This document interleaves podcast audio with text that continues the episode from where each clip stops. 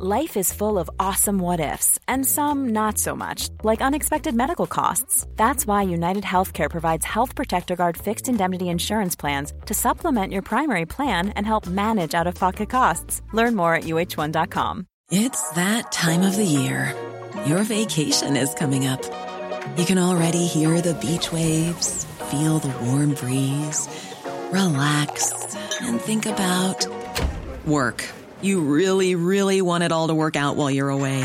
Monday.com gives you and the team that peace of mind. When all work is on one platform and everyone's in sync, things just flow wherever you are. Tap the banner to go to Monday.com.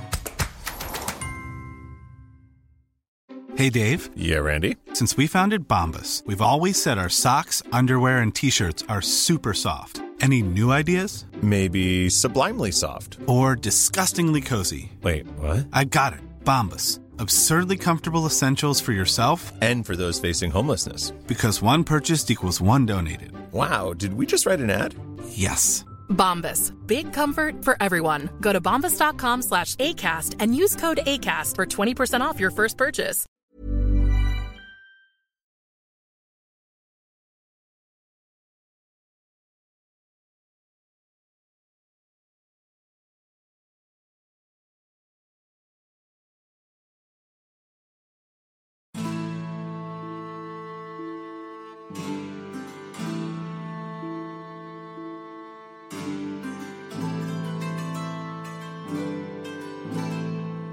سلام من مسعود فهیمی هستم و اینجا پادکست معجون اپیزود سی و دوم.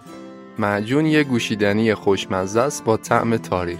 پادکستیه که من تو هر قسمتش یه روایت تاریخی رو برای شما تعریف می‌کنم.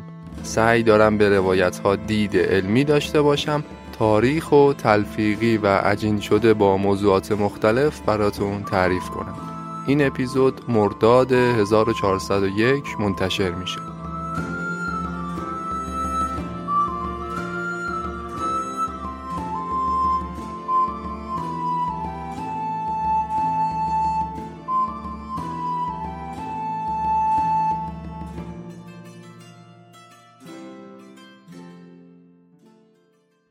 این اپیزود میشه گفت یه جورایی اولین اپیزودیه که اختصاصا در رابطه با تاریخ ایران تولیدش کردیم. تا حالا پیام های زیادی داشتیم. از اینکه می‌گفتید تاریخ ایران رو هم سراغش بریم. از این به بعد سعیمون اینه که دیگه تو هر فصلی حداقل یکی دو اپیزودی در مورد تاریخ ایران داشته باشیم. این شما و اینم اپیزود سی و دوم معجون فرقه دموکرات آذربایجان.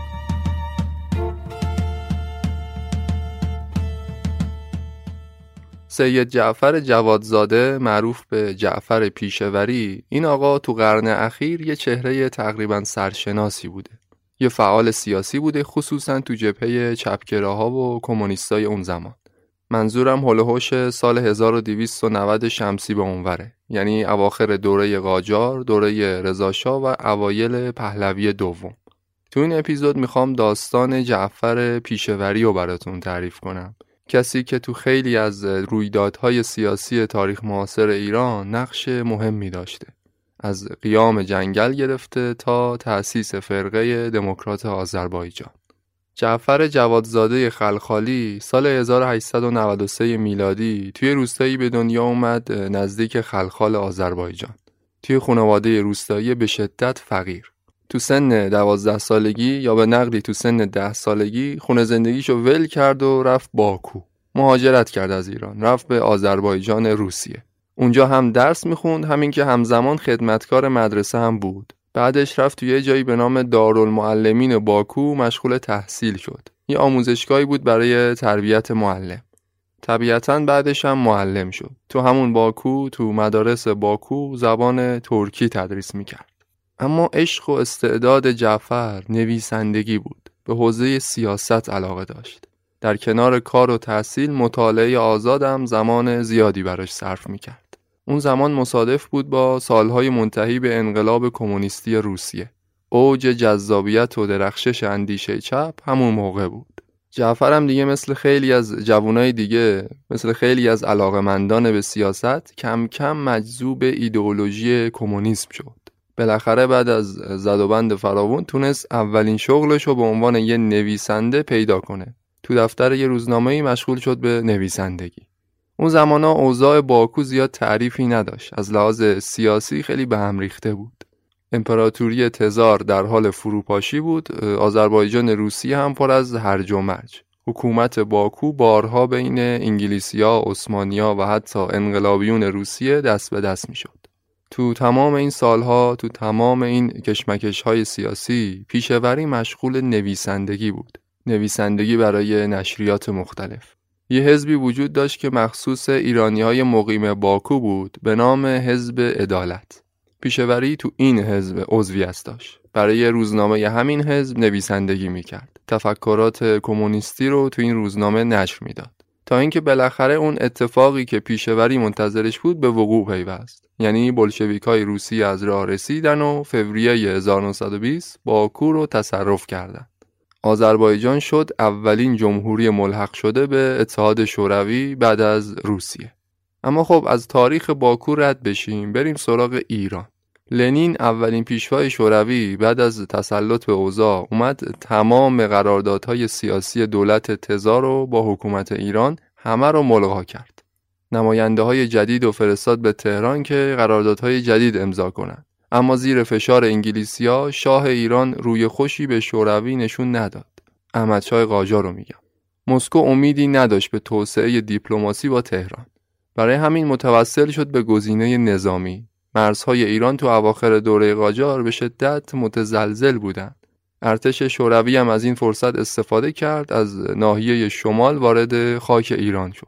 کمونیستا خب از نفوذ انگلیسیا تو ایران میترسیدند به همین خاطر اولش با دیپلماسی بعدش هم با حمله نظامی سعی کردن حکومت ایران رو از چنگال انگلیسیا در بیارن. شاید بعد از تصرف باکو آذربایجان ایران گزینه مناسب تری بود برای حمله اما شوروی یه گزینه دیگر رو انتخاب کرد. نیروی دریایی ارتش سرخ از راه دریای خزر وارد سواحل گیلان شد. حالا به جای آذربایجان تمرکز کمونیستا رفت روی گیلان. پیشوری هم که عاشق سینه چاک شوروی بود خودشو سریعا رسون به رشت. اما گیلان حتی قبل از ورود کمونیستا همچین منطقه آرومی نبود. از سالها قبل جنبش های استقلال طلبانه تو این منطقه آغاز شده بود. مهمترینش قیام جنگل به رهبری میرزا کوچک خان. ورود ارتش سرخ به گیلان درست زمانی اتفاق افتاد که قیام جنگل در حال افول بود. میرزا کوچک خان اون زمان قیامش در حال سرنگونی بود. پنج سالی می‌شد که نیروهاش تو جنگلای گیلان پناه گرفته بودند. از لحاظ نیروی نظامی و تسلیحات دیگر رمقی براشون نمونده بود. برای همین فرصت و مناسب دید که به ارتش سرخ نزدیک بشه و از این طریق بتونه یه جون تازه‌ای به قیامش ببخشه. کمونیستان بعدشون نمی اومد که بیان با یه قشون بومی مخالف حکومت متحد بشن. خلاصه 27 می 1920 میرزا کوچکخان رفت به انزلی و با سران ارتش سرخ مذاکره کرد. حتی به توافق هم رسیدن. بر اساس این توافق قرار شد ارتش سرخ و قشون جنگل به کمک هم رشت و از قوای انگلیسی تخلیه کنند. یه حکومت انقلابی موقت تو گیلان پایگذاری کنند. البته هدفشون فقط گیلان نبود. اونا برنامه داشتن که خود تهران رو هم تصرف کنند. خب برگردیم به جعفر پیشوری گفتم وقتی ارتش سرخ وارد گیلان شد پیشوری هم به همراه عده‌ای از همفکرانش رفتن به گیلان. کلا حزب عدالت باکو منتقل شد به گیلان. پیشوری هم حالا دیگه یکی از اعضای شاخص همین حزب عدالت بود. این حزب با گروه های فکری دیگه اوناییشون که چپگرا بودن تو ایران همشون با هم متحد شدن و یه حزب بزرگتر و پایگذاری کردن به نام حزب کمونیست ایران. هر وقت احزاب چپگرا اسمشون تو ایران میاد ذهنا میره طرف حزب توده و مجاهدین خلق و این داستانا. اما چپگرایی تو ایران خیلی ریشه دارتر و قدیمیتر از این حرف هست. حزب کمونیست ایران که پیشوری هم یکی از اعضای مهمش بود جزء اولین احزاب چپ تاریخ ایرانه. این حزب اسمش کمونیست ایران بود اما بیشتر تو گیلان فعالیت داشت. هر روزی هم که میگذشت قدرت و نفوذ کوچکخان کمتر می‌شد. کمونیستا بیشتر مسلط می‌شدن. خلاصه همونطور که پیش بینی می‌شد اتحاد کمونیستا با کوچکخان زیاد دوومی نیاورد. اولش یه سری دستاوردهایی داشتن اما بعد از یه مدت کوتاه کمونیستا اومدن توی حرکت کودتا مانند کوچکان رو از خودشون روندن. کوچکان هم زیاد به کمونیستا اعتماد نداشت. می‌دونست حتما یه توطئه‌ای در کاره. برای همین قبل از اینکه کودتا اتفاق بیفته از رش فرار کرد رفت سمت فومن. جالبه که همون زمان خیلی از کمونیستای گیلان مخالف بودن با کودتا علیه کوچکان. یه عدهشون هم موافق بودن پیشوری جزء موافقان حمله به کوچکخان بود. حتی تو روز کودتا به عنوان وزیر داخله کابینه کودتا منصوبش کردند همزمان سردبیر روزنامه کمونیست هم بود. مهمترین روزنامه حزب کمونیست ایران تو گیلان. خلاصه پیشوری و دوستاش کوچکخان رو از رش بیرون کردن و یه مدت کوتاهی با حمایت ارتش سرخ تقریبا به تمام گیلان مسلط شدن اما جدا شدن از کوچکخان باعث شد محبوبیتشون به شدت کاهش پیدا کنه.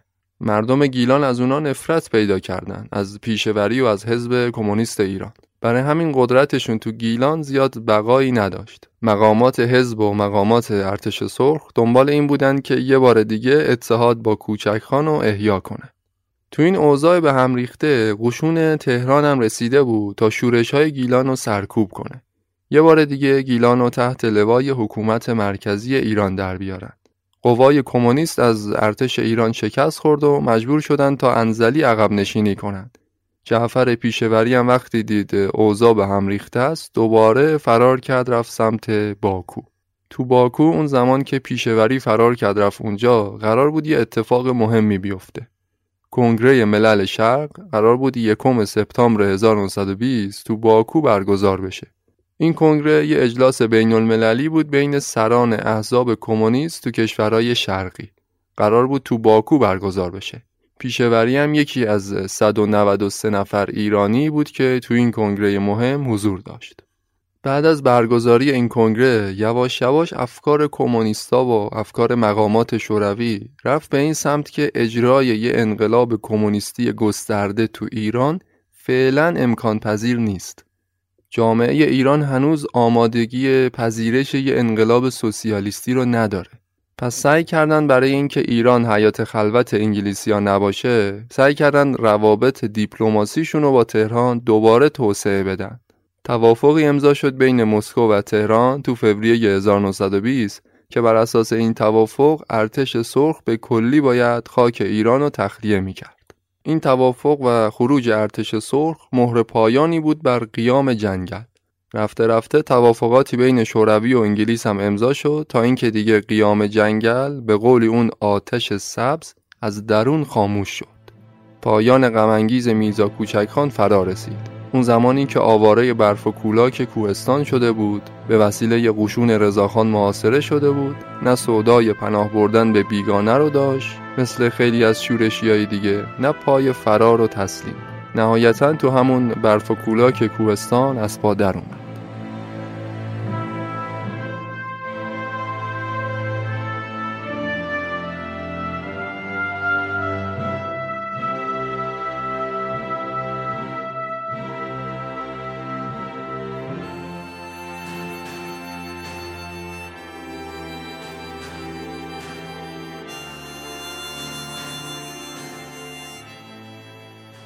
الان رسیدیم به دوره ای از تاریخ ایران که میشه مصادف با دوران حکومت رضاشاه. یکم از پیشوری و حزب کمونیست ایران فاصله بگیریم از قیام جنگل فاصله بگیریم یکم از رضاخان بگیم. بعد نیست حالا که قصه به اینجا رسید یه بارم تو پادکست معجون از دید نویسندگان منابع این اپیزود بشنویم از پهلوی اول. بشنویم از اینکه رضاخان میرپنج سردار سپه وزیر جنگ چطور شد که به سلطنت رسید؟ چه عواملی همچین شخصی رو به رأس قدرت رسوند؟ هرچند که روایت پرتکراریه اما یه بارم از پنجره پادکست مجون که آخر این اپیزود منابعش معرفی می‌کنم می‌خوام توضیح بدم چطور شد که رضاخان رضا شاه شد. اون روایت مشهوری که احتمالا خیلیامون شنیدیم میگه رضاخان به خاطر حمایت انگلیسیا بود که تونست ذره ذره پیشرفت کنه و در آخرم مقام سلطنت رو از آن خودش کرد. تا حدودی هم درست این روایت نقش انگلیسیا تو به قدرت رسیدن رضاخان خیلی پررنگه و غیر قابل انکاره اما روایت دیگه هم هست که شاید کمتر بهش پرداخته شده عوامل دیگه هم بودن که زمین ساز تأسیس رژیم پهلوی شد. مثلا اینکه سراسر ایران تو اون دوران تو دوران بعد از انقلاب مشروطه بسیار رنج می برد از بیثباتی و ناامنی. ایران به لحاظ اجتماعی تو اون دوره آماده پذیرش یه دیکتاتوری بود.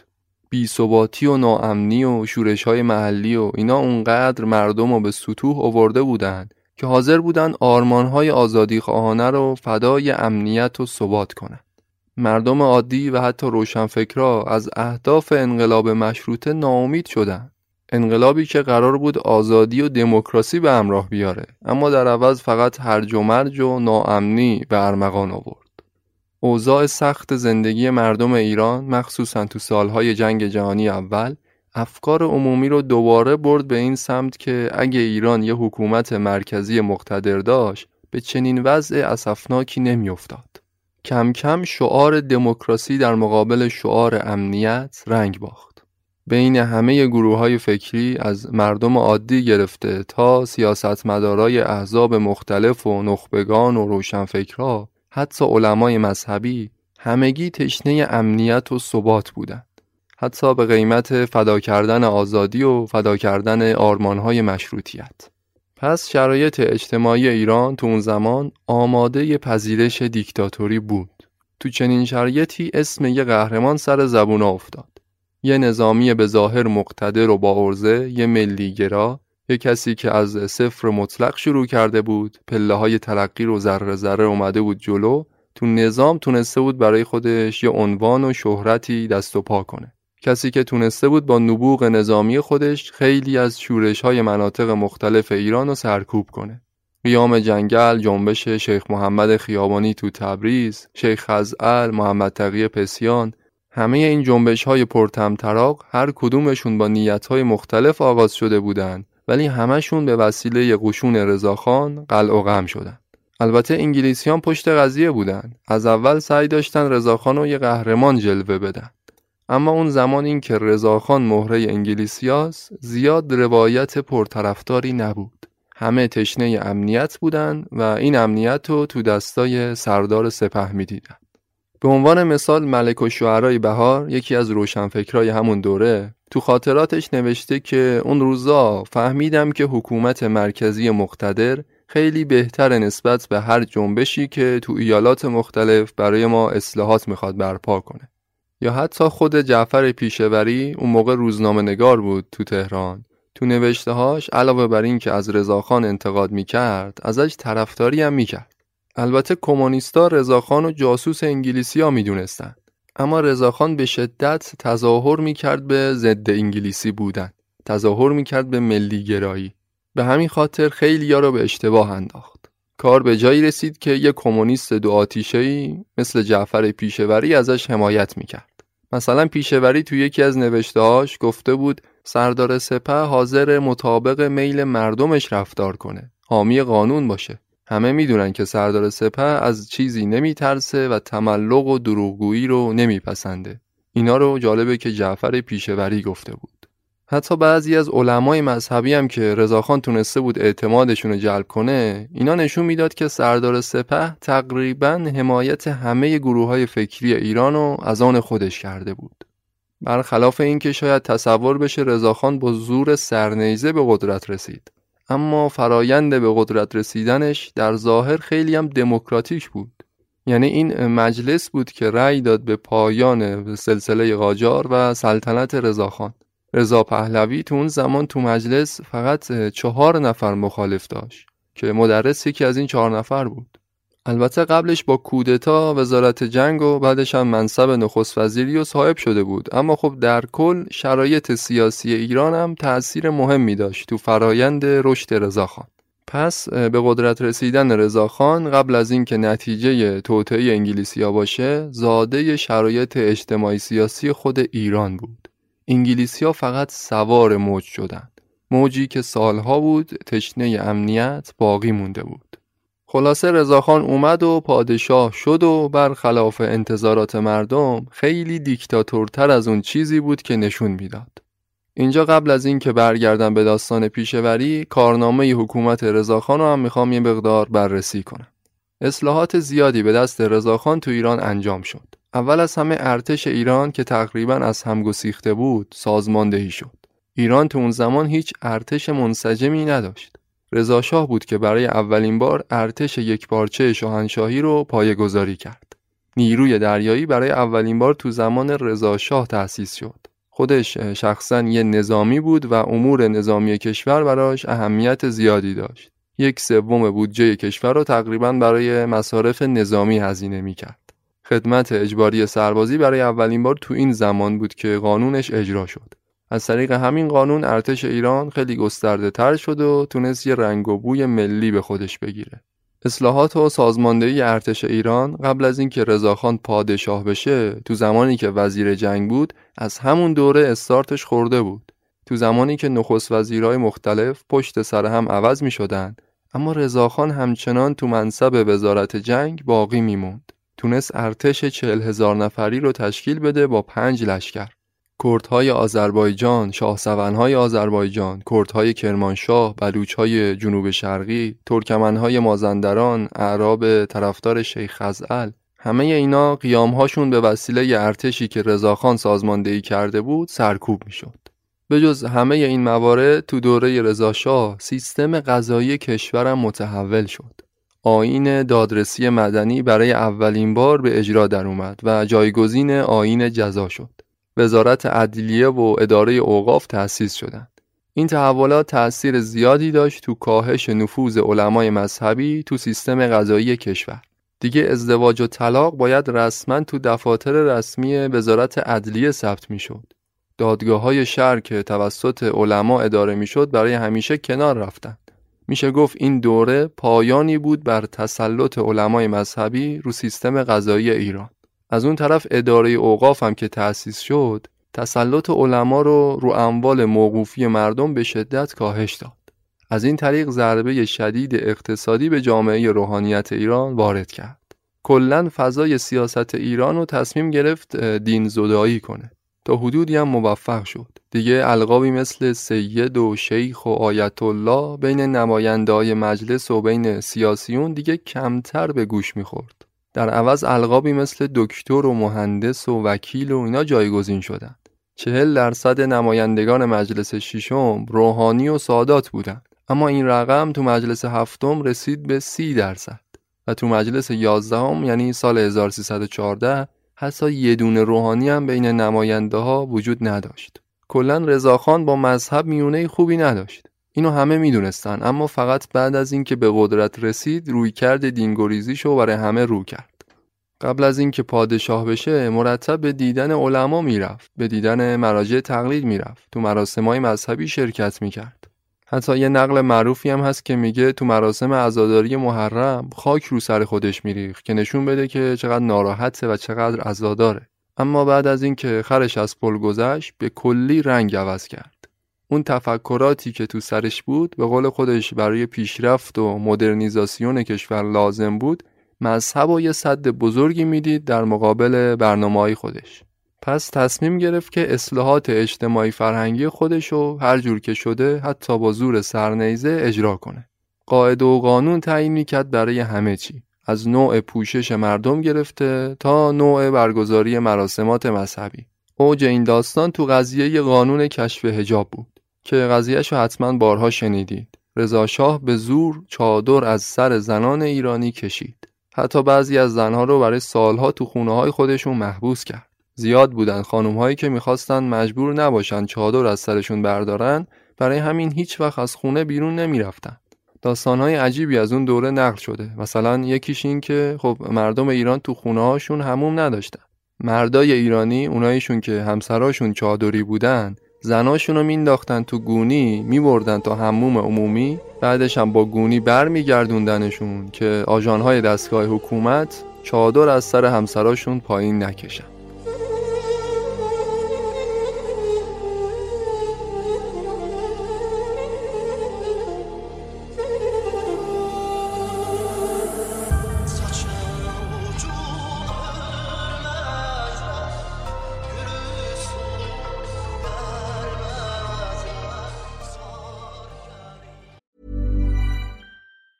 There's never been a faster or easier way to start your weight loss journey than with PlushCare. PlushCare accepts most insurance plans and gives you online access to board-certified physicians who can prescribe FDA-approved weight loss medications like Wigovi and Zepbound for those who qualify.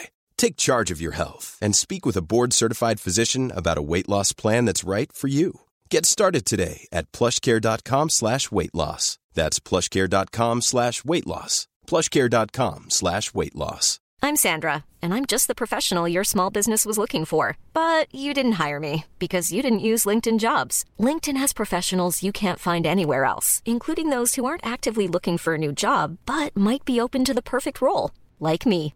In a given month, over 70% of LinkedIn users don't visit other leading job sites. So if you're not looking on LinkedIn, you'll miss out on great candidates like Sandra. Start hiring professionals like a professional. Post your free job on linkedin.com/people slash people today.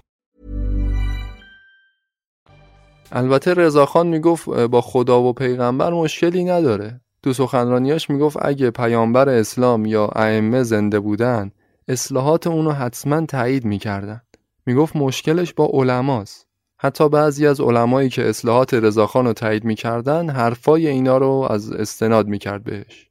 تو حوزه علم و فرهنگ هم باز رژیم پهلوی به ظاهر رویکرد خوبی داشت. بسیاری از نخبگان رو برای تحصیل اعزام می‌کرد به اروپا. دانشگاه تهران رو برای اولین بار تأسیس کرد. اما اوضاع اجتماعی کشور به شدت خفقان زده بود. همه تفکرات مختلف به شدت سرکوب می‌شد. همه رسانه ها و مطبوعات مستقل توقیف می شدن. حرف فقط حرف پادشاه بود و از مجلس و بقیه نهادهای دموکراتیک جز لاشهی باقی نمونده بود. همه مسئولین و سیاستمدارا تو هر رده ای که بودن فقط فرامین شاه و اجرا می کردن. کسی جرأت عرض اندام نداشت. پادشاه هر قانونی رو که می‌خواست تصویب می‌کرد و به اجرا در می آورد.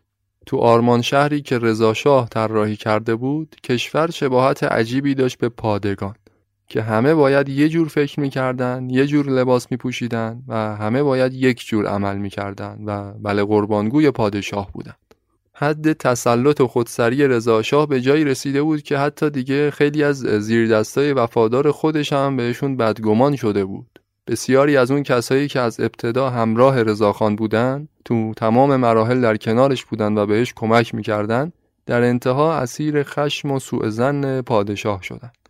تیمورتاش، فروغی، علی اکبر داور، سردار اسعد بختیاری همه اینایی که یه روزی عضوی از اتاق فکر رضا شاه بودن در نهایت یا سر از زندان و شکنجه و اعدام درآوردن یا کلا به انزوا کشیده شدند. خیلی از نخبگان عرصه فرهنگ و هنر هم که اولش با رضاخان هم صدا بودن ذره ذره ترد شدند از ملک و شعرای بهار گرفته تا فرخی یزدی و بزرگ علوی اینطور شد که گروه های مختلف یواش یواش طی دو دهه از بدنه رژیم پهلوی فاصله گرفتند. نسبت به حکومت منزجر شدن و نهایتا اون روزی که متفقین سراغ پادشاه اومدن اون به شدت تنها بود. تمام مردای استخوندار روزگار که یه زمانی دوشادوشش بودن تو شهریور 20 دیگه هیچ صدایی ازشون در نمی اومد. حکومت رضاشاه از 1310 به بعد دیگه هیچ شباهتی به یک کشور نداشت. بیشتر شبیه یه گورستان بود. یه گورستان کاملا ساکت و خاموش که جیک که هیچ کسی در نمی اومد. عاقبت رضاشاه خودتون می‌دونید تو اپیزود 28 هم همون اپیزود مربوط به وارتانیان یه اشاره ای کردم بهش متفقین انگلیس و شوروی از شمال و جنوب اومدن ایران و اشغال کردند. رضاشاه از سلطنت برکنار شد و محمد رضا پهلوی فرزند ارشد شاه جایگزینش شد اما تو این دوران حکومت پهلوی چی به سر پیشوری اومد؟ تکلیف حزب کمونیست ایران و دار و دسته پیشوری چی شد؟ جعفر پیشوری گفتم بعد از قیام جنگل فرار کرد رفت سمت باکو. از اونجا رفت مسکو ولی بازم یه بار دیگه از طرف حزب فرستادنش تهران. اومد تهران که حرفه روزنامه نگاری و تدریس رو دوباره آغاز کنه. حزب کمونیست ایران هم کلا از گیلان دفتر مرکزیشو منتقل کرده بودن به تهران. اون موقع مصادف بود با اواخر حکومت احمد شاه یعنی فضای سیاسی ایران از لحاظ اینکه منتقدین بتونن عرض اندام کنن زیاد بد نبود. پیشوری روزنامه ای رو تأسیس کرد به نام روزنامه حقیقت. اون زمان فقط 29 سالش بود. به تازگی ازدواجم کرده بود و صاحب یه فرزند پسر شد. روزنامه حقیقت با پشتوانه حزب کمونیست به سرعت تبدیل شد به یکی از پرفروشترین روزنامه های تهران. پیشوری تو روزنامهش به شدت از شرایط موجود انتقاد می‌کرد. از لحاظ سیاسی هم نشون داده بود که دچار تحولات زیادی شده. دیگه خبری نبود از اون پیشوری انقلابی و رادیکال. اون کسی که می‌خواست با همراهی قیام جنگل تهران رو تصرف کنه. تو این مسیر حتی حاضر نبود با یک کسی مثل کوچک خان کنار بیاد. کلا جعفر پیشوری کسی بود که تو عقاید سیاسیش خیلی منعطف بود. بارها نظراتش رو 180 درجه تغییر می‌داد. تو اون سالهام از یه جوون به شدت انقلابی و جنگ طلب تبدیل شده بود به یه شخصیت اصلاح طلب. کسی که دم از حمایت قانون اساسی می‌زد، حمایت از آرمانهای مشروطیت براش مهم بود و البته مخالف با هر گونه تجزیه طلبی منطقه‌ای هم بود. این موارد و مقاله هایی که تو روزنامه حقیقت منتشر می‌کرد به وضوح نشون میده. تو این روزنامه یه مقاله معروفی را منتشر کرد به نام حکومت مرکزی و اختیارات محلی. یکی از مقالاتی بود که تو ایران خیلی معروف شد. کلا پیشوری رو یکی از تئوریسین های این قضیه می‌دونن. همین ایده که ایران به صورت فدراسیون اداره بشه. یعنی یه حکومت مرکزی باشه که قوانین کلی رو اجرا کنه اما هر حکومت محلی تو هر استانی یه سری اختیارات هم برای خودش داشته باشه. البته به هیچ وجه این به معنای تجزیه طلبی نیست. گفتم تو روزنامهش از رضاخان کمابیش حمایت هم می‌کرد. کلا حزب کمونیست ایران و اتحادیای کارگری به طرز عجیبی اون زمان حامی به قدرت رسیدن رضاخان بودند. مثل خیلی از گروه های فکری ایران که تو اون زمان وجود داشت. تا اینکه رضاخان به قدرت رسید و کمونیستا جزء اولین گروههایی بودند که توسط رژیم سرکوب شدند. اول از همه روزنامه حقیقت همون روزنامه ای که مال پیشوری بود توقیف شد. بعدش سران حزب و سران اتحادیای کارگری یکی یکی دستگیر شدند. تو اپیزود 28 هم گفتم که رضاخان زیاد دل خوشی نداشت از کمونیستا. تفکر کمونیسم و مخالف سلطنت می‌دید و به اون دلایلی که قبلا هم توضیح دادم شروع کرد به قلع و تمام مخالفان احتمالی خودش از جمله حزب کمونیست.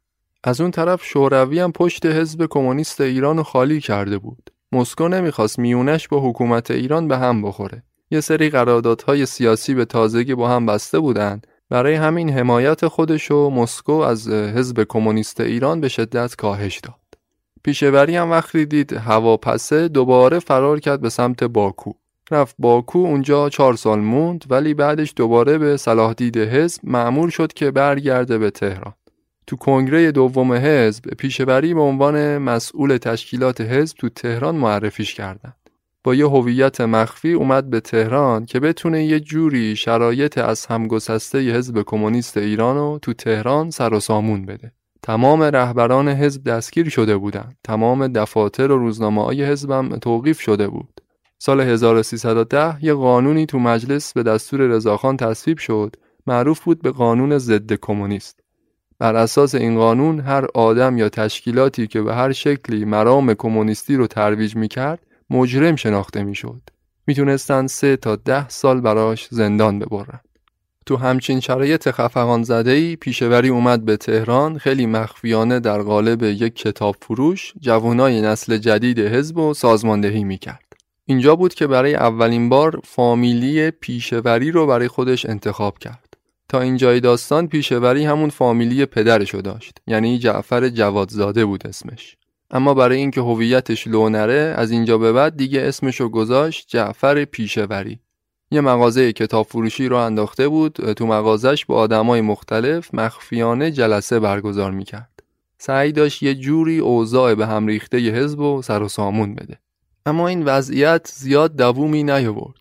صبح ششم دی 1309 جعفر پیشوری داشت از خونش می‌رفت سمت محل کارش. یه فرد ناشناس اومد سمتش و گفت که شما آقای فلانی نیستید؟ شما باید تشریف بیارید به اداره اطلاعات که به چند تا سوال جواب بدید. همین جواب دادن به چند تا سوال برای جعفر پیشوری ده سال طول کشید. مثل خیلی از کمونیستای دیگه توسط رژیم رضاخان زندانی شد. سالها تو زندان قصر بود بدون اینکه محاکمه بشه.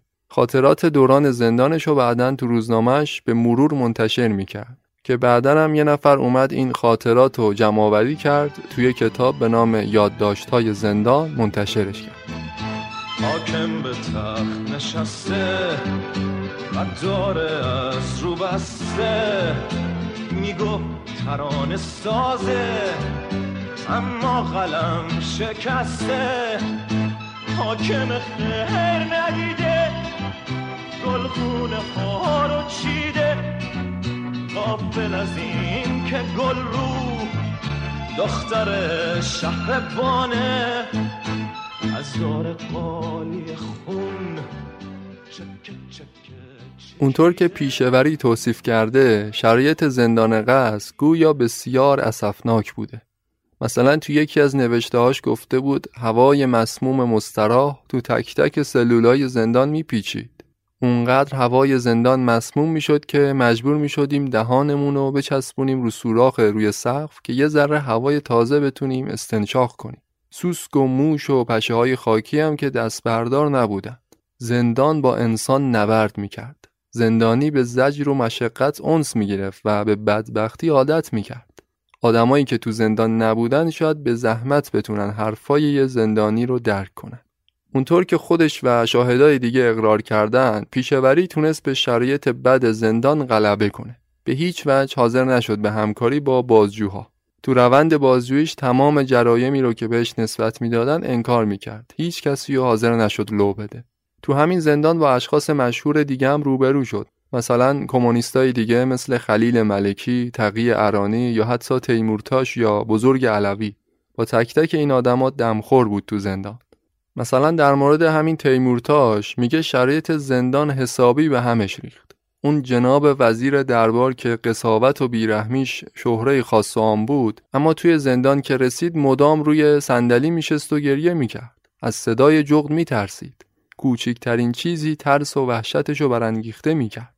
اونقدر بیچاره و حقیر شده بود که همه زندانیا دلشون به حالش میسوخت. خلاصه سالها گذشت و پیشوری 45 ساله هنوز توی زندان بود. تا اینکه مهر ماه 1317 بالاخره تصمیم گرفتن محاکمش کنن. بازجویی توی تمام این سالها ادامه داشت اما هیچ وقت کمونیستا رو توی دادگاه رسمی محاکمه نمی‌کردن. پیشوری تو دادگاه هم باز جرایمش رو انکار می‌کرد. و حتی اینکه عضو حزب کمونیستم بوده گردن نمی گرفت تا اینکه بعد از 20 ماه محاکمه محکومش کردند به 10 سال حبس. به جرم اقدام علیه امنیت و استقلال کشور. سال 1319 هم که حبسش تموم شد تبعیدش کردن به کاشان. این تبعید و زندانی کشیدن اتفاقا اونقدر هم براش بد نبود. حداقل میشه گفت شاید از مرگ نجاتش داد. چون این دوران دقیقا مصادف بود با دوران پاکسازی های استالین. تقریبا همه اون کمونیستای برجسته ایرانی که خارج از کشور بودن تو تصویه های سیاسی دهه سی جون خودشون از دست دادن. فقط اونایشون زنده موندن که تو ایران تو زندان بودن. پاکسازی های استالین رو تو اپیزود 18 هم مفصل توضیحش دادم. گفتم که بسیاری از یاران نزدیک لنین و استالین سران حزب کمونیست همگی دستگیر و زندان شدن یا حتی اعدام شدن. این پاکسازی ها دلایل مختلفی داشت اما فقط شامل سیاسیون مسکو نمی‌شد. هر آدمی تو هر رده می‌تونست گزینه‌ای برای پاکسازی باشه. مثلا فقط تو آذربایجان شوروی نزدیک به 9000 ایرانی تو موج اول پاکسازی ها دستگیر و زندانی شدند. حتی اون کمونیستی که یه زمانی تو گیلان علیه میرزا کوچکخان کودتا کرده بود یکی از قربانی های همین پاکسازی ها بود. پیشوری هم می‌تونست یکی از این 9000 نفر باشه اما تو زندان رضا شاه بود. حزب کمونیست ایران هم تو اواخر دهه سی میلادی به کلی منحل شد. یعنی همون زمانی که مصادف بود با اوج استیلای قدرت رضا شاه. تا اینکه رژیم خودکامه بالاخره سقوط کرد. همونایی که سردار سپه و به قدرت رسوندن یعنی انگلیسیا وقتی دیدن شاه ایران چشم امید داره به پیروزی آلمان سریعا ایران رو اشغال کردن تصرف ایران به دست متفقین تو شهریور 20 یکی از تلخترین وقایع تاریخ معاصر ایرانه که دیگه اینجا واردش نمیشه. رژیم رضاشاه که سقوط کرد انگار بمب تو ایران ترکید. تمام زنجیرهای خودکامگی به یک باره پاره شد. زندانی های سیاسی تبعیدی ها اینا یا فرار کردن یا تبرئه شدن پیشوری هم از کاشان خودش رو رسون به تهران این زمان مصادف بود با تأسیس حزب توده. پیشوری تو تأسیس این حزب نقش مهمی داشت. اما از همون اول با بنیانگذاران حزب توده اختلاف نظر زیادی پیدا کرد. جوری که باعث شد چند سال بعد کلا با حزب توده به اختلاف بخوره. بعد از بازگشتش به تهران دوباره رفت سر همون کار اصلیش یعنی روزنامه نگاری. روزنامه ای رو تأسیس کرد به نام آژیر. روزنامه آژیر اولش به حزب توده وابسته بود اما بعدا به عنوان یه روزنامه مستقل میشناختنش. دفترش هم تو خیابون لالزار بود. آژیر آخرین روزنامه ای بود که پیشوری مدیریتش می‌کرد. روی کرده نسبتا میانه روی هم داشت و به خاطر مشکلات مالی فقط سه روز در هفته منتشر می‌شد. زندگی همینطور ادامه داشت تا اینکه خرداد 1322 فرا رسید. قرار بود انتخابات مجلس چهاردهم برگزار بشه. انتخابات مجلس چهاردهم میشه گفت رقابتی ترین و با اهمیت ترین انتخابات سیاسی بود تو تاریخ معاصر ایران.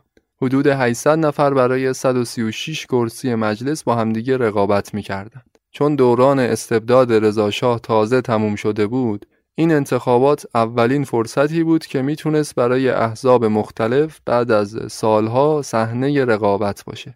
از طرف دیگه انگلیس و شوروی هم سعی می‌کردن از راه های مختلف تو این انتخابات نفوذ کنند. سرنوشت امتیاز نفت ایران و احتمالا همین مجلس چهاردهم باید معلوم می‌کرد. جعفر پیشوری هم تصمیم گرفت به عنوان نماینده تبریز تو انتخابات مجلس شرکت کنه.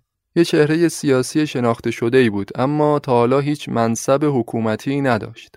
به خاطر شهرتش به خاطر حمایت حزب توده تونست تو تبریز نفر دوم بشه. یعنی برنده انتخابات شد.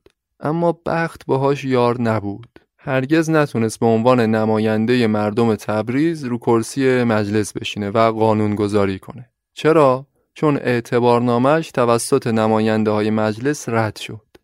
مخالفان پیشوری تو مجلس که اکثرشون از طرفدارای انگلیس بودن از طرفدارای دربار بودن اینا معتقد بودند که پیشوری به خاطر دخالت‌های شوروی تو انتخابات تبریز تونسته برنده بشه. برای همین به اعتبارنامش رأی منفی دادند. البته اعتبارنامه پیشوری 50 درصد رأی آورد. یعنی به تعداد مساوی رأی مثبت و منفی داشت. اما به خاطر اینکه نتونست اکثریت آرا به دست بیاره اعتبارنامش رد شد و از مجلس چهاردهم کنار گذاشتنش. دو تا نماینده تبریز تنها کسایی بودن که اعتبارنامهشون تو مجلس چهاردهم تایید نشد. اون وقت جالبه یه کسی مثل سید زیادین تباتبایی کسی که همه می‌دونستن مهره انگلیسی هاست این آقا اعتبارنامش تایید شد و تونست روی کرسی مجلس بشینه. میگن پیشوری وقتی منتظر بود نتیجه رأیگیری در مورد اعتبارنامش اعلام بشه رفت تو لوژ مطبوعات نشست. لوژ مطبوعات مجلس. گفت جای من همینجاست. حتی اگه اعتبارنامم رد بشه وقتی هم که خبر عدم تاییدش رسید عصبانی شد و گفت که این مرتجعین از من انتقام گرفتن اما رد اعتبارنامه پیشوری میشه گفت یکی از بزرگترین اشتباهات مجلس چهاردهم بود چرا که اونو از یه آدم اصلاحاتی یا آدم میانه رو تبدیلش کرد به یه آدم کاملا رادیکال شاید اگه سرش تو همون مجلس گرمی شد هیچ وقت به آذربایجان نمی‌رفت و اون حوادث پیش نمی اومد. البته بعضیان با این نظر مخالفن. میگن قائله آذربایجان خواه اتفاق میافتاد. چون توطعه شوروی بود. حالا اگه پیشوریم نبود یه آدم دیگه رو برای این قضیه پیدا می‌کردن. خلاصه پیشوری از مجلس بیرون اومد بعدش هم که از حزب توده اخراج شد و روزنامه آژیر هم توقیف شد. این حوادث دیگه تیر خلاصی بود به همه آرزوهاش. جعفر پیشوری که یه روزی دم از تغییر و اصلاح می‌زد در چارچوب قانون اساسی با ناامیدی تمام رفت سمت تبریز. تصمیم گرفت این بار دیگه روزنامه نگاری و کنار بذاره. قلمش رو کنار بذاره و به جاش اسلحه دست بگیره.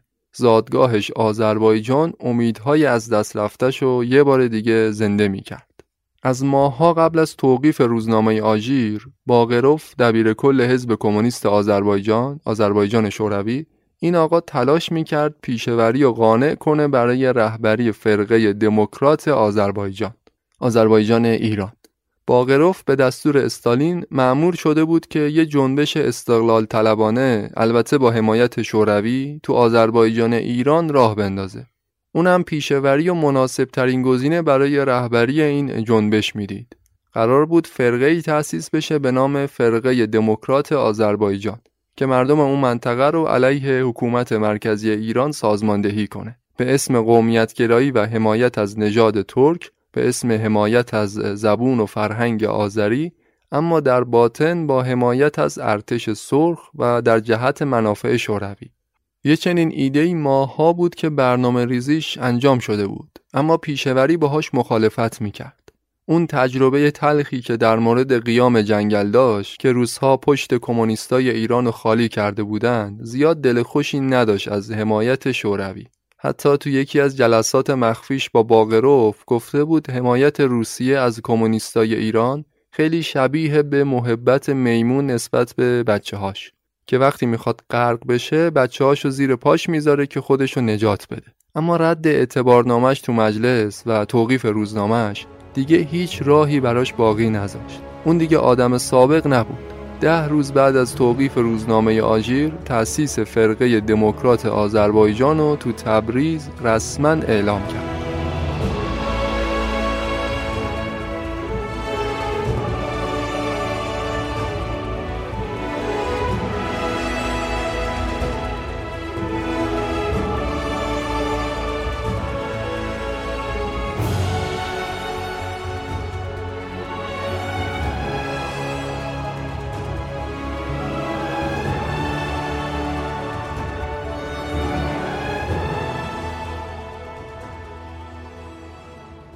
دوازده شهریور 1324 جعفر پیشوری یه بیانیه رو منتشر کرد به دو زبون آذری و فارسی.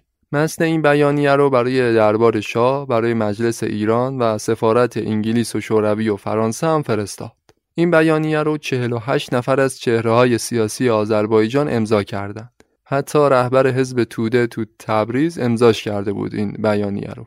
حزب توده البته زیر فشارهای شوروی بود که حاضر شد با پیشوری همکاری کنه وگرنه قلبا با فرقه دموکرات همراه نبودند. این بیانیه معروف شد به بیانیه دوازده شهریور. یه جورایی اعلام تأسیس فرقه دموکرات بود. پیشوری تو این بیانیه خواستار حق خودمختاری شد برای منطقه آذربایجان. اون می‌گفت استقلال و تمامیت ارزی ایران حفظ بشه. اما یه سری اختیارات به مردم منطقه آذربایجان توسط حکومت مرکزی باید اعطا بشه. مثلا اینکه مالیات مردم آذربایجان برای خود مردم این منطقه هزینه بشه. زبون ترکی بشه زبون رسمی مردم این استان. یعنی تو مدارس زبون ترکی آموزش بدن نشریات به زبون ترکی منتشر بشه و همه اینا. پیشوری یه جورایی می‌خواست همون فدراسیون ها رو همون طرح انجمن های ایالتی ولایتی رو تو آذربایجان پیاده کنه. ولی با دوز خیلی بیشتر. فرقه دموکرات چون یه جبهه چپگرا و کاملا کمونیست بود می‌خواست یه دولت و مجلس خودمختار مختص خود مردم آذربایجان تأسیس کنه که خودش هم قانون گذاری کنه و هم مجری قانون باشه. یعنی همون آرمان شهر کمونیست رو می‌خواست تو آذربایجان اجرا کنه. این حرف حرف خیلی بزرگی بود. هرچند سران فرقه بارها تأکید داشتند رو حفظ تمامیت ارزی ایران اما به هر حال حرکتی بود که بوی تجزیه طلبی می‌داد. ساختن یه دولت خودمختار محلی تو دل ایران که مثل یه جزیره جدا از حکومت مرکزی اداره بشه این طرحی بود که بارها در طول تاریخ ایران شکست خورده بود اما این بار با حمایت شوروی قصد داشت که عملی بشه البته حمایت های شوروی علنی نبود. باقروف و استالین سیاستشون این بود که نقش شوروی رو تو تأسیس فرقه دموکرات بسیار کمرنگ جلوه بدن.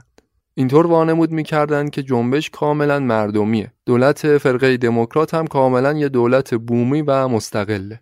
اما در باطن بیشتر دستورها و رویکردهای فرقه از مسکو و باکو می اومد.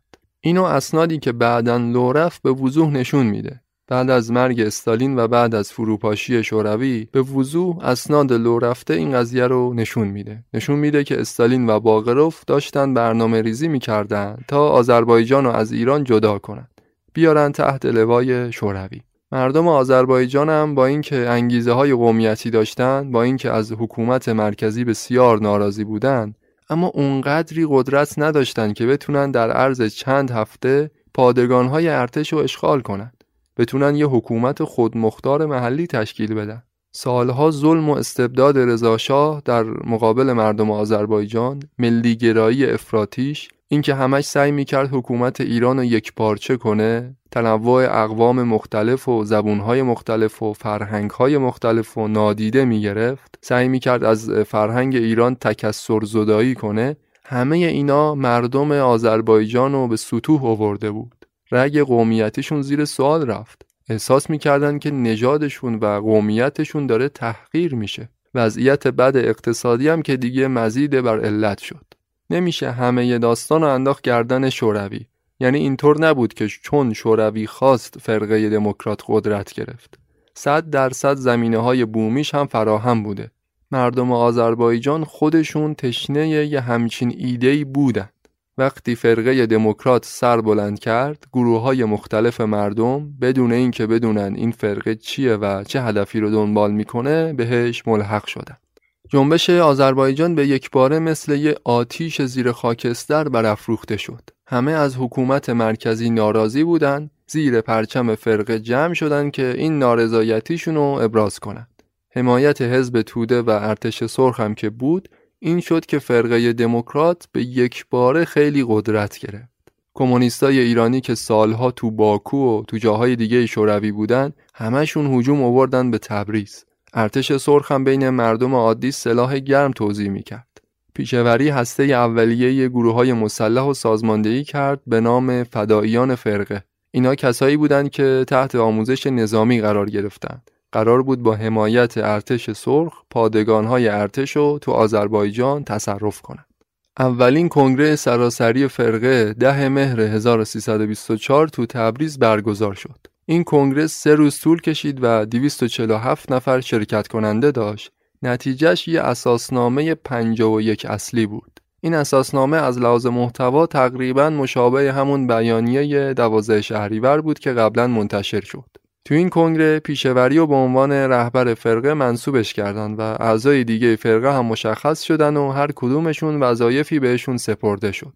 این نکته رو هم بگم که فرقه دموکرات آذربایجان یه حزب سیاسی نبود بلکه جبهه از احزاب مختلف بود. هیچ وقت به فرقه دموکرات نمیگن حزب دموکرات. بگذریم. قدم بعدی فتح آذربایجان بود. اینکه بتونن اون حکومت خودمختاری که در نظر داشتن اینو بالاخره تأسیس کنند. میانه اولین شهری بود که به دست فداییان فرقه تصرف شد. تو تهران دولت و مجلس مخالف تأسیس فرقه بودند. اما قبل از اینکه بتونن کاری انجام بدن، شهرهای آذربایجان یکی بعد از اون یکی سقوط کرد. نیروهای ارتش ایران تو آذربایجان یا فرار می‌کردن یا خودشونو تسلیم نیروهای مردمی می‌کردن. توان زیادی برای مقابله نداشتند.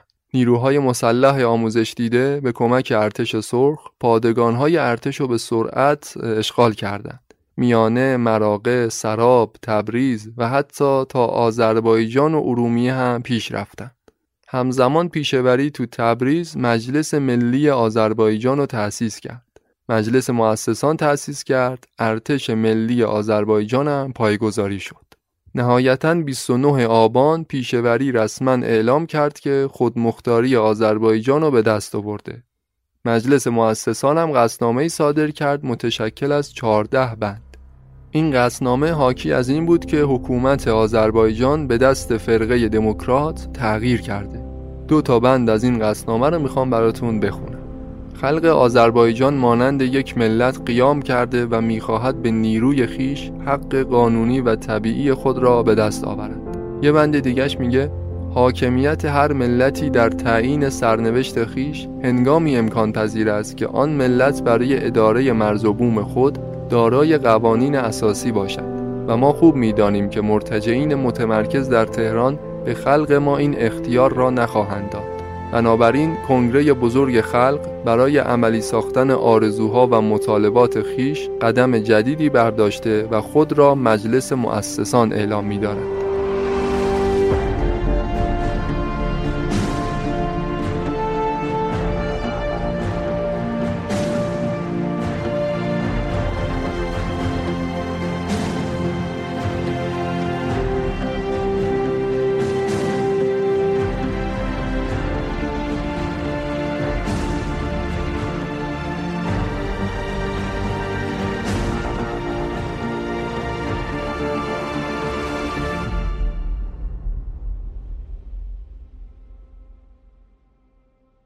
فرقه دموکرات به رهبری جعفر پیشوری حدود یک سال تو آذربایجان حکومت می‌کرد.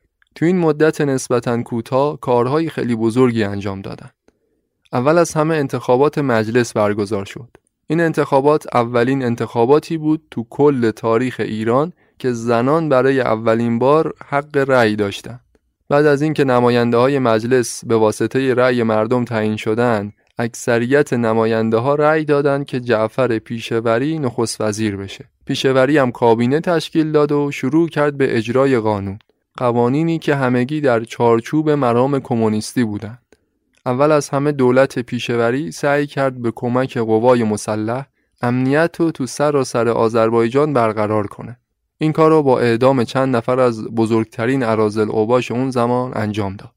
بعدش تمام روابط سیاسی تجاری با تهران قطع شد. آموزش عمومی برای همه رایگان شد و همچنین دولت آذربایجان سعی داشت با رشد صنعت تو استان با بیکاری و تورم مقابله کنه.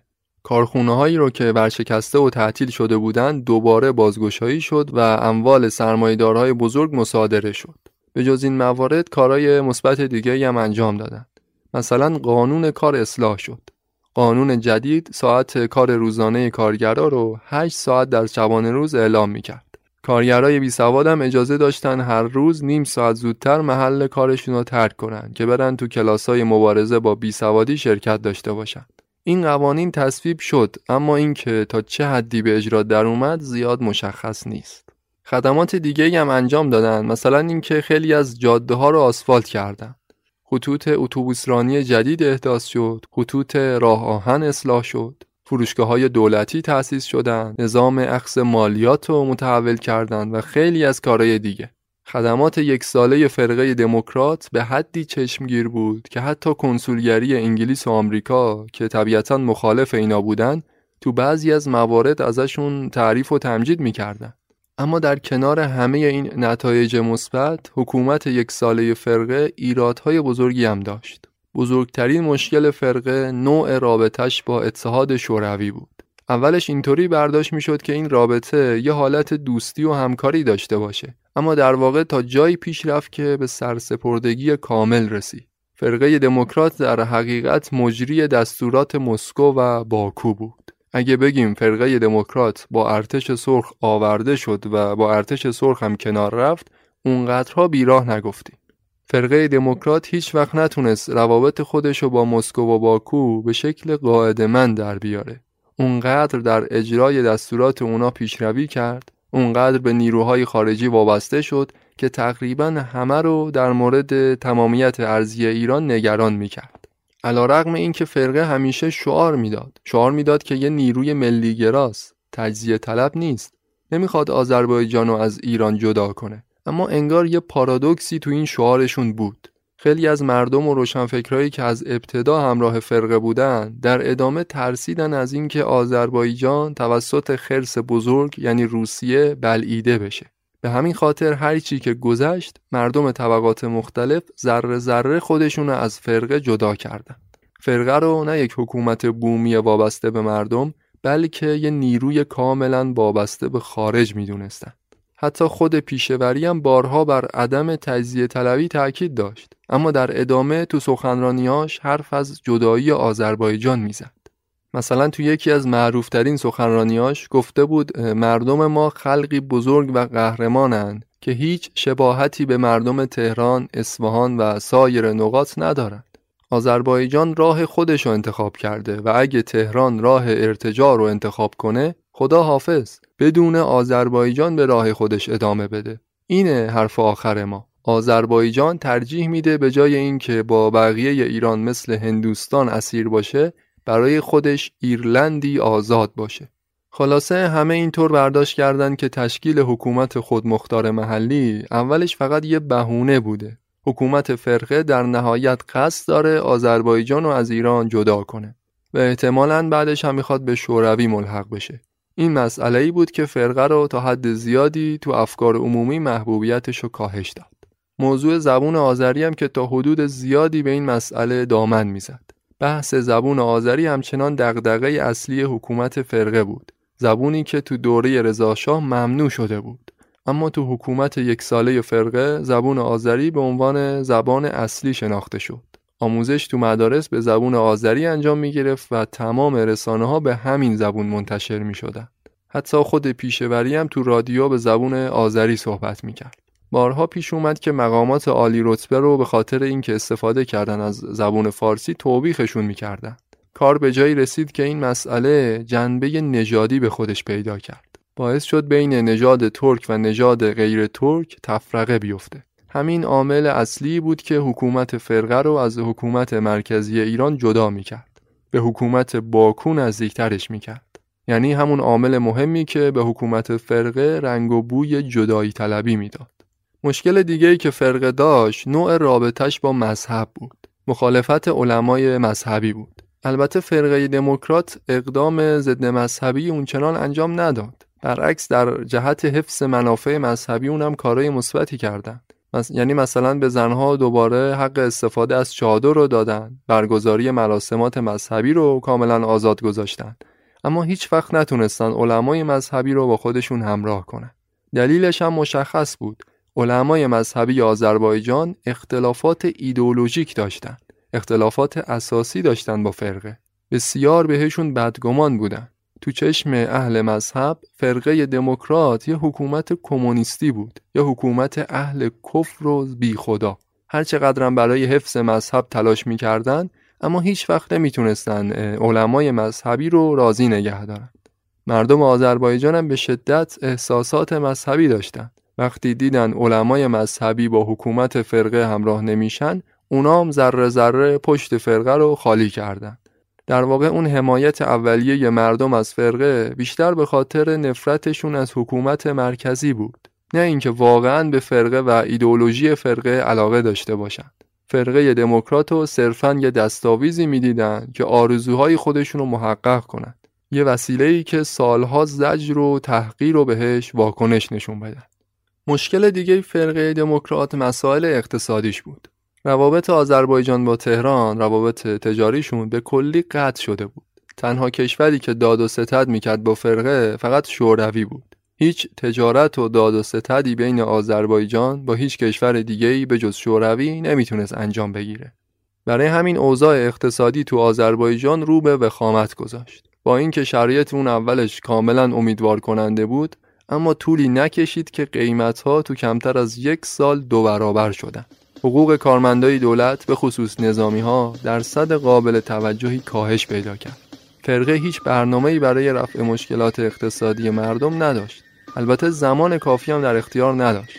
این بود که نارضایتی ها نسبت به حکومت فرقه هر روز بیشتر و بیشتر می‌شد.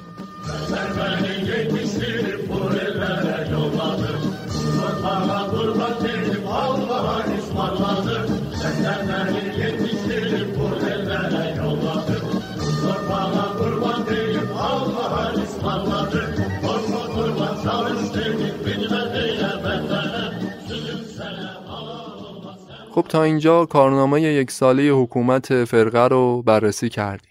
خوب و بدشون رو گفتیم اما نگفتم که تهران در قبال فرقه دموکرات چی کار کرد. تونست کاری برای متوقف کردنشون انجام بده یا نه.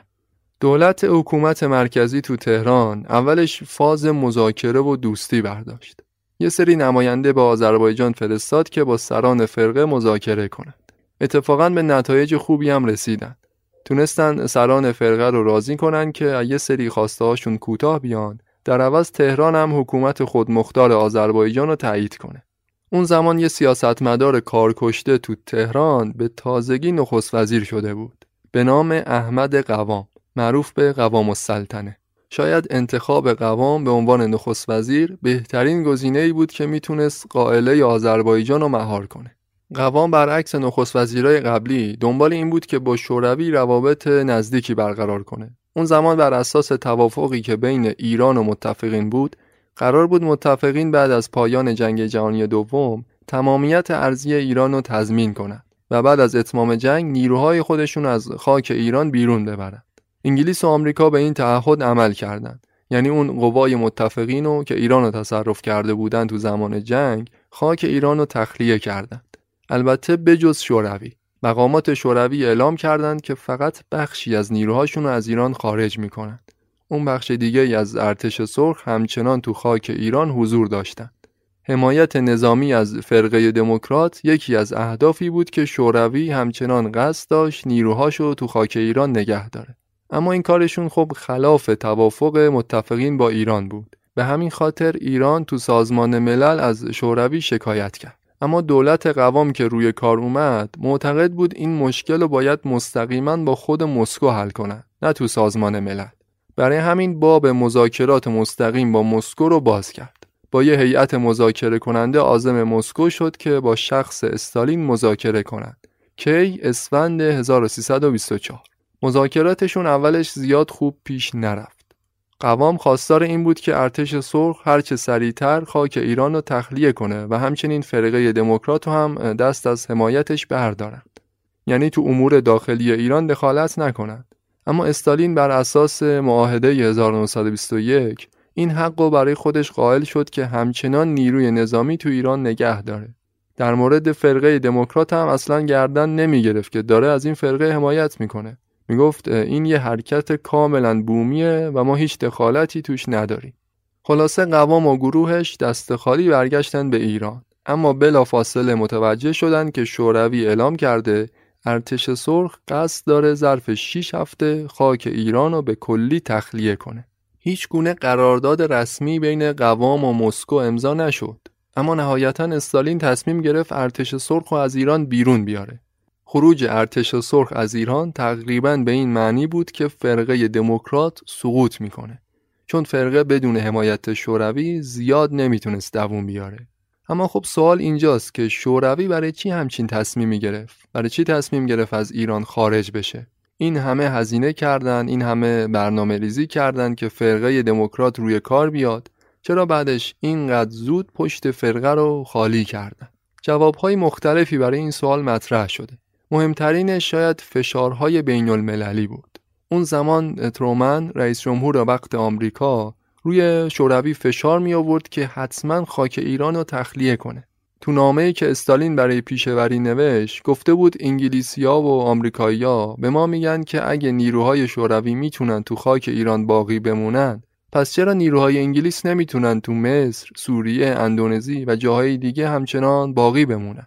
یا چرا نیروهای آمریکا تو چین و ایسلند و دانمارک نباشند؟ استالین میگه به خاطر همین ما تصمیم گرفتیم نیروهامون رو از ایران خارج کنیم. حضور ارتش سرخ تو ایران بیشتر از این دیگه به سیاست رهایی بخش ما در اروپا و آسیا لطمه می‌زنه. البته شوروی انگیزه های دیگه هم داشت. مسکو چشم امید داشت به روابط دیپلماسی نزدیک با تهران. چرا که می‌خواست امتیاز نفت شمال رو از حکومت ایران بگیره. برای چنین کاری قدم اول این بود که ارتش سرخ از ایران بیرون بیاد. زیاد موثق نیست اما گفته میشه قوام تو مذاکرات محرمانش با استالین بهشون وعده امتیاز نفت شمال رو داده. استالین هم به سودای امتیاز نفت شمال ایران به سودای این که بتونه و از این طریق دست آمریکا و انگلیس رو از ایران کوتاه کنه تصمیم گرفت با درخواست قوام کنار بیاد. البته امتیاز نفت شمال هرگز به شوروی اعطا نشد چون این موضوعی بود که مجلس باید در موردش تصمیم می گرفت. دولت قوام نمی‌تونست به تنهایی وعده چنین امتیازی رو به کسی بده. اما به هر حال اگه همچین چیزی واقعیت داشته باشه یعنی اگه قوام همچین زرنگی هم داشته که در قبال یه وعده نسیه یه امتیاز نقد ازشون گرفته باید تحسینش کرد. به هر حال ارتش سرخ شوروی خاک ایران و ظرف 6 هفته کاملا تخلیه کرد و فرقه دموکرات تنها تر از قبل شد. همه از خروج ارتش سرخ تو ایران خوشحال بودند بجز حزب توده و فرقه دموکرات. پیشوری تو سخنرانیش در این مورد گفته بود که با رفتن ارتش سرخ ای ارتجا امیدوار نباش که بتونید آزادی به دست اومده تو آذربایجان رو از بین ببرید. جعفر پیشوری بعد از خروج ارتش سرخ برای مذاکره با حکومت ایران راهی تهران شد. این سفرش به دعوت خود قوام السلطنه صورت گرفته بود. اونطور که در تاریخ نوشتن پیشوری موقع ورودش به تهران استقبال گرمی ازش شد. انبوهی از جمعیت تو فرودگاه تهران حاضر شدند که وقتی رهبر فرقه دموکرات از هواپیما پایین میاد اونو بدرقه کنند. جعفر پیشوری با شکوه و جلال وارد تهران شد و تونست امتیازات مهمی از حکومت مرکزی بگیره.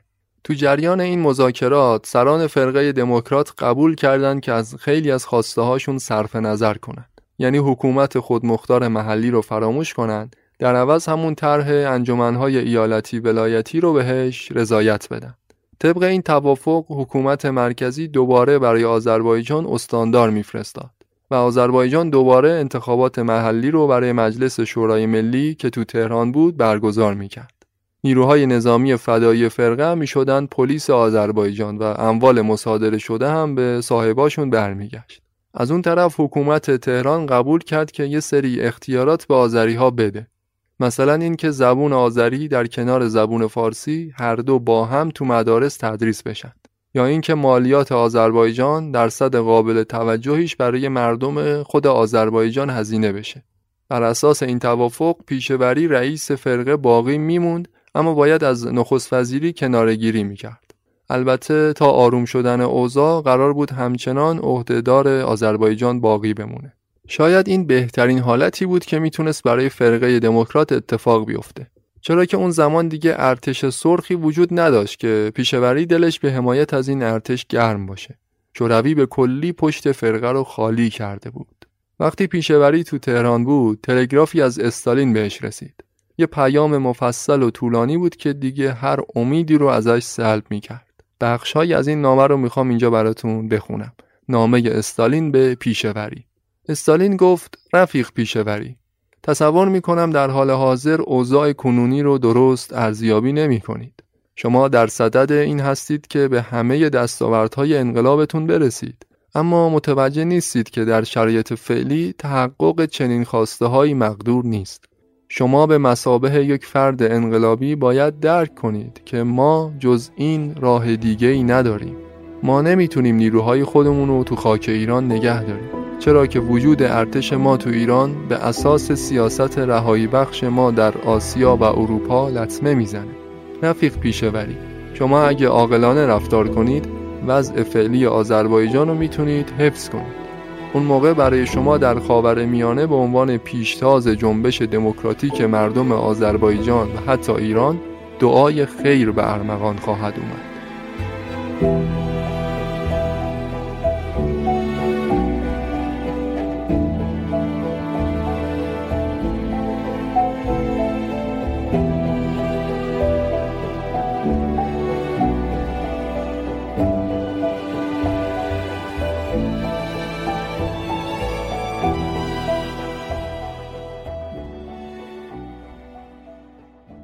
پیشوری که تو تهران با این اوضاع مواجه شد مجبور شد به توافق با دولت قوام تن بده.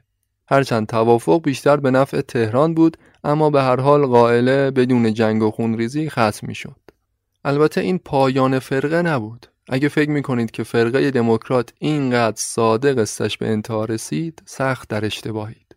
فرقه دموکرات آذربایجان پایانش بسیار دلخراشتر و بسیار تلختر از این حرفا بود. میگن پیشوری وقتی تو تهران بود قوام دستور داد روزنامه آژیر رفع توقیف بشه.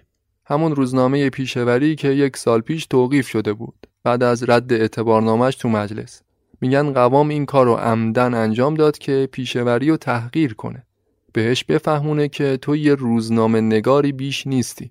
اما اون در جواب این کارش یه جمله ای رو گفت که کلام خیلی معروفی شد. گفت قوام روزنامه منو آزاد کرد. منم کل ایران رو آزاد خواهم کرد. خلاصه اعضای فرقه دموکرات با دل خوش برگشتن به آذربایجان. قافل از اینکه تا نابودی کامل فقط چند ماه فاصله داشتن. چه اتفاقی افتاد؟ اوضاع سیاسی ایران به کلی متحول شد. انگلیسی ها ترسیده بودن از اینکه دولت قوام داره به حزب توده و به شوروی داره خیلی نزدیک میشه. از نزدیکی روابط ایران و شوروی میترسیدن. کیا؟ انگلیسیا از توسعه نفوذ شوروی تو ایران واهمه داشتند. برای همین دست به کار شدن. چیکار کردند اومدن تظاهر کردند برای حمله به ایران. کشتی های جنگیشون رو آوردن نزدیک ایران و مقدمات اعزام نیرو به خوزستان رو فراهم کردند قوام هم حسابی ترسید. واداد تمام وزرای کابینه خودشو که از حزب توده بودن همه رو اخراج کرد. بعد از اون طرف ایل قشقایی هم تو جنوب کشور شورش کرده بود. اینا هم خواستار همون امتیازاتی شدند که دموکرات ها تو آذربایجان از دولت ایران گرفته بودند. حکومت مرکزی هم گفت اینطوری که نمیشه. از فردا باید منتظر بشینیم هر گوشه و کناری از ایران یه جنبشی را بندازن و از تهران بخوان که امتیاز بگیرن. خلاصه به همین بهونه تصمیم گرفتن که فرقه دموکرات آذربایجان رو سرکوب کنند. البته یه نظری هم هست که میگه اینا فقط جریان سازی بود. شورش های جنوب کشور توطعه انگلیسیا بود. توطعه خود قوام بود برای اینکه بهونه ای داشته باشه برای از بین بردن فرقه دموکرات. هر چی که بود بالاخره قوام تصمیم گرفت به آذربایجان نیروی نظامی اعزام کنه. البته اولش نگفت می‌خوام فرقه رو نابود کنم. گفت برای انتخابات مجلس 15 هم نیازه که یه سری نیرو بفرستیم برای برگزاری انتخابات رو این انتخابات نظارت داشته باشن. ولی همه می‌دونستن که قضیه از چه قراره. همه فهمیده بودن دولت قوام تغییر رویه داده. سعی می‌کنه از حزب توده و از فرقه دموکرات فاصله بگیره در عوض رضایت انگلیسی ها رو جلب کنه. قبلش هم ارتش ایران حمله کرده بود به زنجان قوای نظامی فرقه رو مجبور کرد زنجان رو تخلیه کند. حالا هدف بعدی آزادسازی خود آذربایجان بود. به بهونه نظارت رو انتخابات می‌خواستند ریشه فرقه رو تو آذربایجان بخشکونند. سفارت شوروی و حزب تودم با اعزام ارتش ایران به آذربایجان مخالفت کردند اما فایده ای نداشت. پیشوری می‌دونست که کارش تمومه اما سعی می‌کرد با صحبتهای روحی بخش مردم رو دعوت کنه به مقاومت مقاومت در برابر قوای تهران تو یکی از مقاله هاش به عنوان حرف آخر گفته بود که حکومت تهران بالاخره ماهیت خودش رو ظاهر کرد. بذارید قدرت حاکم که خون خلق و آشامیده با دستهای خودش قبرش رو بکنه. این بار تنها مسئله آذربایجان نیست بلکه آزادی کل ایران هدف ماست. ما یه بار دیگه حرف آخر خودمون رو می‌زنیم. ما میمیریم اما آزادی رو از دست نخواهیم داد. مرگ هست اما بازگشت نیست.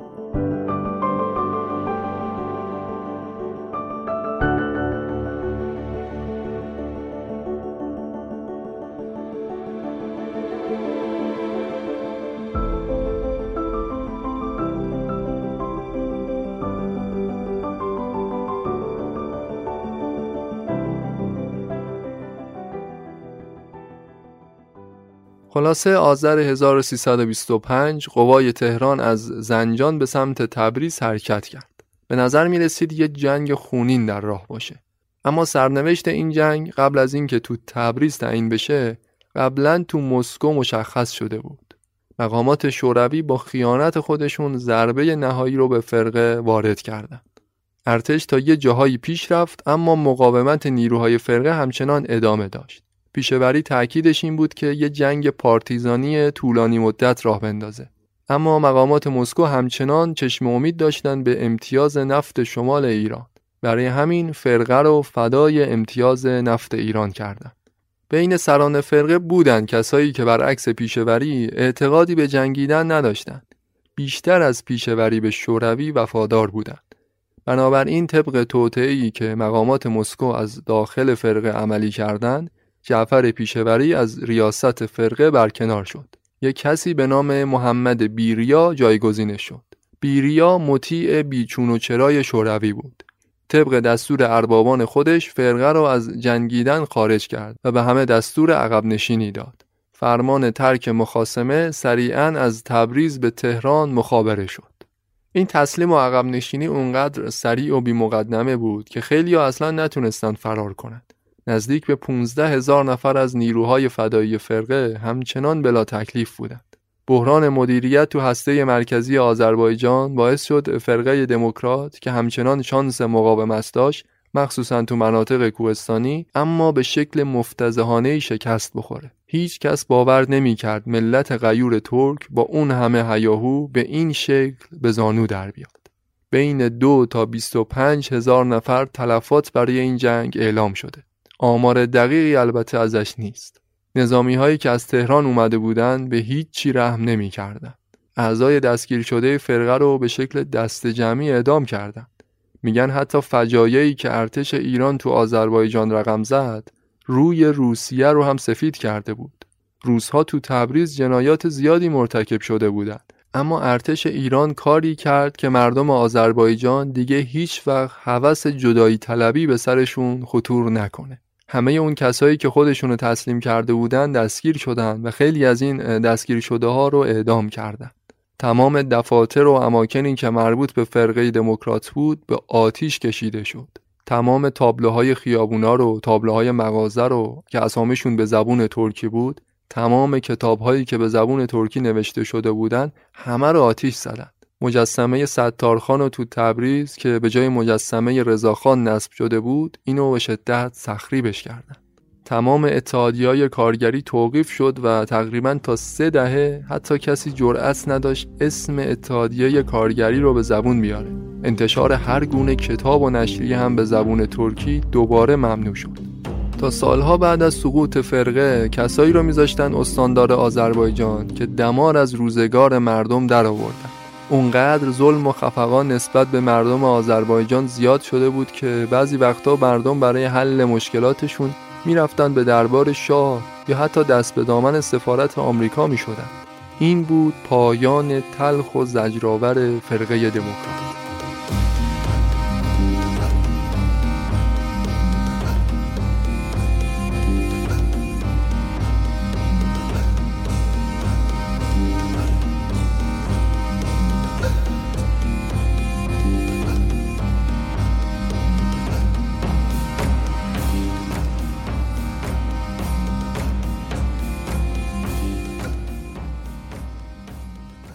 اما پایان قصه پیشوری چی شد؟ سر بقیه ی بازیگرای این قصه چی اومد؟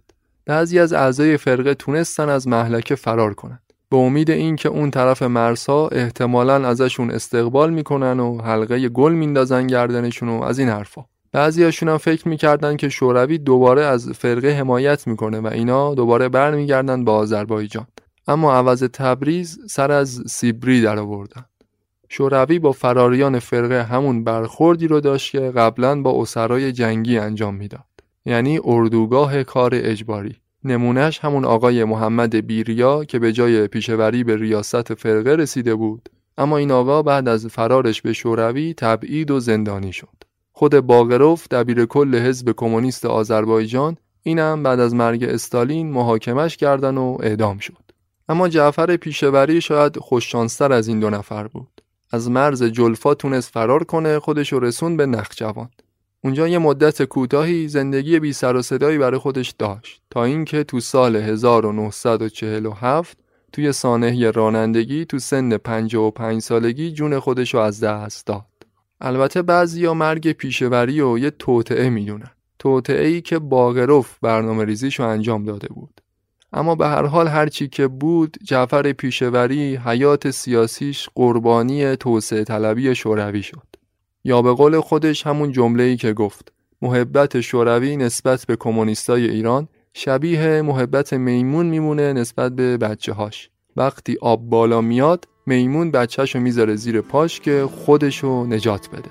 این بود پایان قصه سید جعفر جوادزاده معروف به جعفر پیشوری